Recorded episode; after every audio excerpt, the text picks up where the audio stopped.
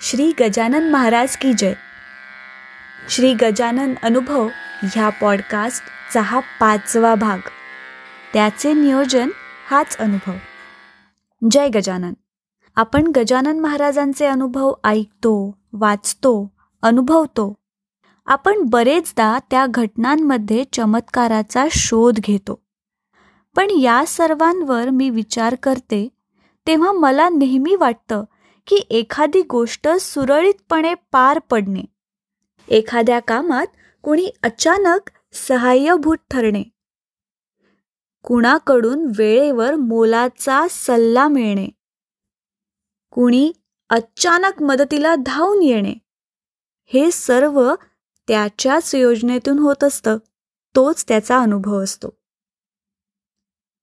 मी मॅट्रिकला असतानाची म्हणजे साधारण एकोणीसशे अठ्ठ्याहत्तर एकोणऐंशीची गोष्ट आहे.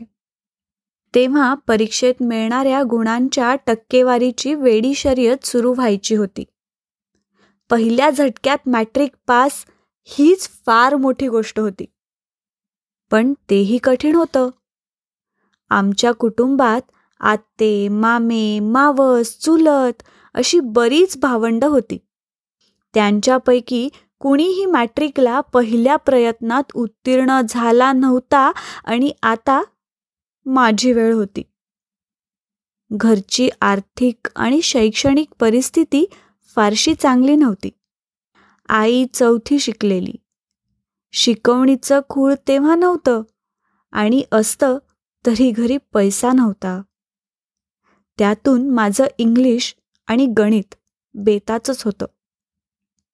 म्हणजे मी पण पहिल्या प्रयत्नात निघणं जरा कठीणच होतं. आई तेव्हा गजानन विजय ग्रंथाचं नियमित वाचन करीत असे. त्यामुळे पोथीतील कथांमुळे आणि चित्रांमुळे महाराज ऐकून माहिती होते. परीक्षा अगदीच जवळ आली होती आणि एके रात्री महाराज स्वप्नात आले. मी त्यांना नमस्कार केला. ते मला म्हणाले काळजी करू नकोस. मी आहे ना. घाबरतेस कशाला? सर्व ठीक होईल. अडचणी दूर होतील. दुसऱ्या दिवशी दुपारी मी ते स्वप्न आईला सांगतच होते तो माझी खास मैत्रीण जयश्री सावंत माझ्याकडे आली. मला म्हणाली साधना माझा मावस भाऊ गणित खूप छान शिकवतो. तो आपल्याला शिकवायला तयार आहे. आणि पास होण्यासाठी आवश्यक ते इंग्लिशही शिकवेल. झालं. ज्या विषयांची भीती होती त्यांचीच सोय झाली. आता प्रश्न होता वेळेचा. म्हणजे फार वेळ शिल्लक नव्हता. तर तीही अडचण दूर झाली. कारण तितक्यातच शिक्षकांच्या राज्यव्यापी संपाची घोषणा झाली. त्याचा परिणाम म्हणून परीक्षा पुढे ढकलण्यात येऊन आवश्यक तो वेळही उपलब्ध झाला. आणि आम्हा सर्व भावंडांमध्ये मी पहिली ठरले की जिने पहिल्याच प्रयत्नात मॅट्रिक परीक्षा उत्तीर्ण केली. मी मॅट्रिक पास होणं हा माझ्यासाठी महाराजांचा फार मोठा अनुभव होता. त्यामुळे मनात त्यांच्याविषयी श्रद्धा दृढ झाली नसती तरच नवल. पुढे एकोणीसशे शहाऐंशीला माझं लग्न झालं. आणि लग्नानंतर आमच्या ओंकारचा जन्म झाला. माझ्या मनातील श्रद्धेपोटी मी महाराजांना बोलले की आम्ही दोघे मुलाला घेऊन शेगावला दर्शनासाठी येऊ. मी त्याबद्दल मोहन म्हणजे माझ्या मिस्टरांना सांगितलं. त्यांनी महाराजांचं नाव ऐकलं होतं. परंतु त्यांना फारशी माहिती नव्हती. अनुभवही नव्हता. त्यांचा देवावर विश्वास पण बुवाबाजीवर नाही. त्यामुळे मनात थोडी शंका घेऊनच ते माझ्या नवसासाठी म्हणून शेगावला यायला तयार झाले. मला आपलं नेहमी वाटतं की कोणी साशंक मनाने शेगावला जात असेल तर महाराजांचं ब्रीद वाक्य आहे. अरे तू शेगावला ये तर खरं. बाकी पुढे पाहू. तो एकोणीसशे नव्वदचा मे महिना होता. आम्ही प्रथम मुंबईहून जळगावला माझ्या मावशीकडे पोचलो व दुसरे दिवशी जळगावहून शेगावला जायचं ठरविलं. तेव्हा जळगावला थांबत असलेल्या गाड्या अगदी अल्प होत्या. एखादी गाडी सुटली की दुसऱ्या दिवसावर बेत ढकलण्याची वेळ असायची. शेगावहून अडीचला परतीची गाडी होती. आम्ही दोघं मुलांसह शेगावला पोचलो. स्टेशनवर घोषणा झाली की अडीचची गाडी भरपूर लेट असून ती संध्याकाळी पाचपर्यंत सुटेल. म्हणजेच आम्हाला दर्शनासाठी भरपूर वेळ उपलब्ध होता. आमचं शेगाव दर्शन छान झालं. मिस्टरांनाही प्रसन्न वाटलं.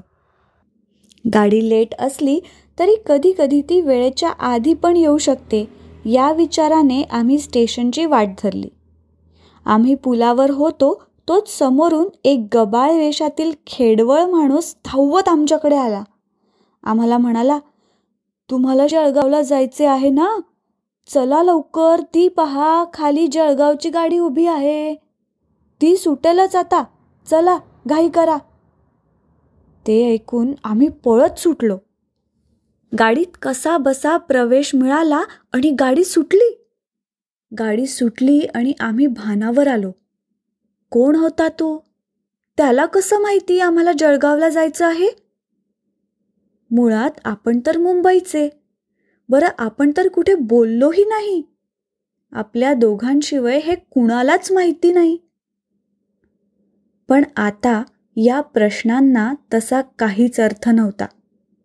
गाडीच्या वेगासोबत प्रश्न बाजूला जाऊन त्यांची जागा श्रद्धेने केव्हाच काबीज केली होती. असो तर अशी मी एक महाराजांची श्रद्धाळू भक्त राधिका आचरेकर मुंबईला चेंबूर येथे राहते.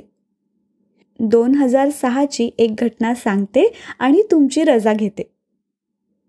तेव्हा माझे दोन भाऊ नंदू आणि रावीन नवी मुंबई वाशीच्या पलीकडे जुईनगर येथे राहत होते. सोबत आई होती. चेंबूर जुईनगर हे अंतर जवळपास वीस किलोमीटर. त्या दिवशी आषाढी एकादशी होती. नंदूने सेकंड हँड मारुती व्हॅन घेतली होती. त्या दिवशी संध्याकाळी नंदू त्याची बायको दर्शना मुलगा सोहम आणि रावीन त्याची बायको तनुजा आणि त्यांचा चार महिन्यांचा मुलगा देवम असे सगळे सानपाड्याला खरेदी उरकून माझ्याकडे आले. आई घरीच होती. रावीनला अंगात ताप होता. ते रात्री माझ्याकडे आठ वाजता आले आणि फराळ उरकून व आईसाठी फराळाचं घेऊन रात्री उशिरा माझ्याकडून परतीसाठी निघाले. परतीचा प्रवास जास्तीत जास्त पाऊण तासाचा आणि रात्रीचे बारा वाजत आले. तरीही पोचल्याचा फोन आला नाही. मी इकडे अस्वस्थ झाले. बाराच्या सुमारास रावींचा फोन आला. ताई वाशी टोल नाक्याजवळ आमची गाडी बंद पडली आहे. नंदू आणि वहिनी मेकॅनिकला शोधायला गेले आहेत. लहान मुले स्त्रिया अपरात्रीची वेळ. मी बेचैन झाले. पुन्हा थोड्या वेळाने फोन आला. मेकॅनिक कुठे मिळत नाही आहे आणि गाडी सुरू होत नाही आहे. आम्ही जिथे फोन ठेवतो तिथेच गजानन महाराजांची मूर्ती आहे. मी महाराजांना म्हटलं महाराज तुम्हीच यातून काही मार्ग काढू शकता. माझ्या हातात तुम्हाला म्हणणं हाच मार्ग आहे. काहीतरी मदत त्यांना मिळू दे. मी प्रार्थना करून अस्वस्थपणे आत बाहेर फिरत होते. मध्येच मूर्तीसमोर बसून पुन्हा प्रार्थना करीत होते. साधारण अर्ध्या तासाने फोन आला. ताई आम्ही घरी पोचलो. मी विचारलं गाडी सुरू झाली का?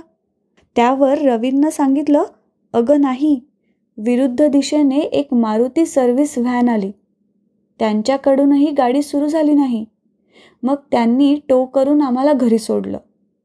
मी त्यांना विचारलं तुम्ही आमच्यापर्यंत कसे पोचलात?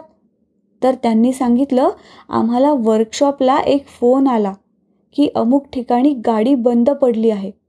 त्यात लहान मुले आणि स्त्रिया आहेत. तुम्ही जाऊन मदत करा. आम्ही त्यांना विचारलं की तुम्ही कोण? त्यावर त्यांनी सांगितलं मी बसमधील एक प्रवासी आहे. गाडीच्या बाजूने आमची बस गेल्यामुळे माझ्या हे लक्षात आलं. तुम्ही कृपया त्यांना मदत करा. फोन ठेवला आणि लगेच आम्ही निघालो. सगळे घरी सुखरूप पोचले होते. वेळेवर मदत मिळायला कुणीतरी निमित्त ठरला होता. कुणीतरी अचानक सहाय्यभूत ठरणं हा त्याच्याच योजनेचा भाग. त्या रात्री पहिले अस्वस्थपणे झोप येत नव्हती आणि नंतर गजानन महाराजांच्या स्मरणात झोप हरवली होती. गादीवर पडून जप मात्र सुरू होता. श्री गजानन जय गजानन श्री गजानन जय गजानन. आत्ता आपण ऐकलात सौ राधिका मोहन आचरेकर चेंबूर मुंबई यांचा अनुभव. जयंत वेलणकर यांनी शब्दांकित केलेला पौर्णिमा देशपांडे हिच्या आवाजात आणि नचिकेत शिरे प्रस्तुत श्री गजानन अनुभव ह्या पॉडकास्टचा हा भाग. आपल्या प्रतिक्रिया किंवा अनुभव आमच्यापर्यंत पोहोचवण्यासाठी डॉक्टर जयंत वेलणकर आणि मी पॉडकास्टचे डिटेल्स एपिसोडच्या शो नोट्समध्ये दिले आहेत. दर गुरुवारी नवीन अनुभव ऐकण्यासाठी मी पॉडकास्टरच्या यूट्यूब चॅनलला लाईक आणि सबस्क्राईब करा. आणि मी पॉडकास्टरचे इतरही पॉडकास्ट नक्की ऐका. पुढच्या गुरुवारी भेटूयात एका नवीन अनुभवासोबत. तोपर्यंत श्री गजानन जय गजानन.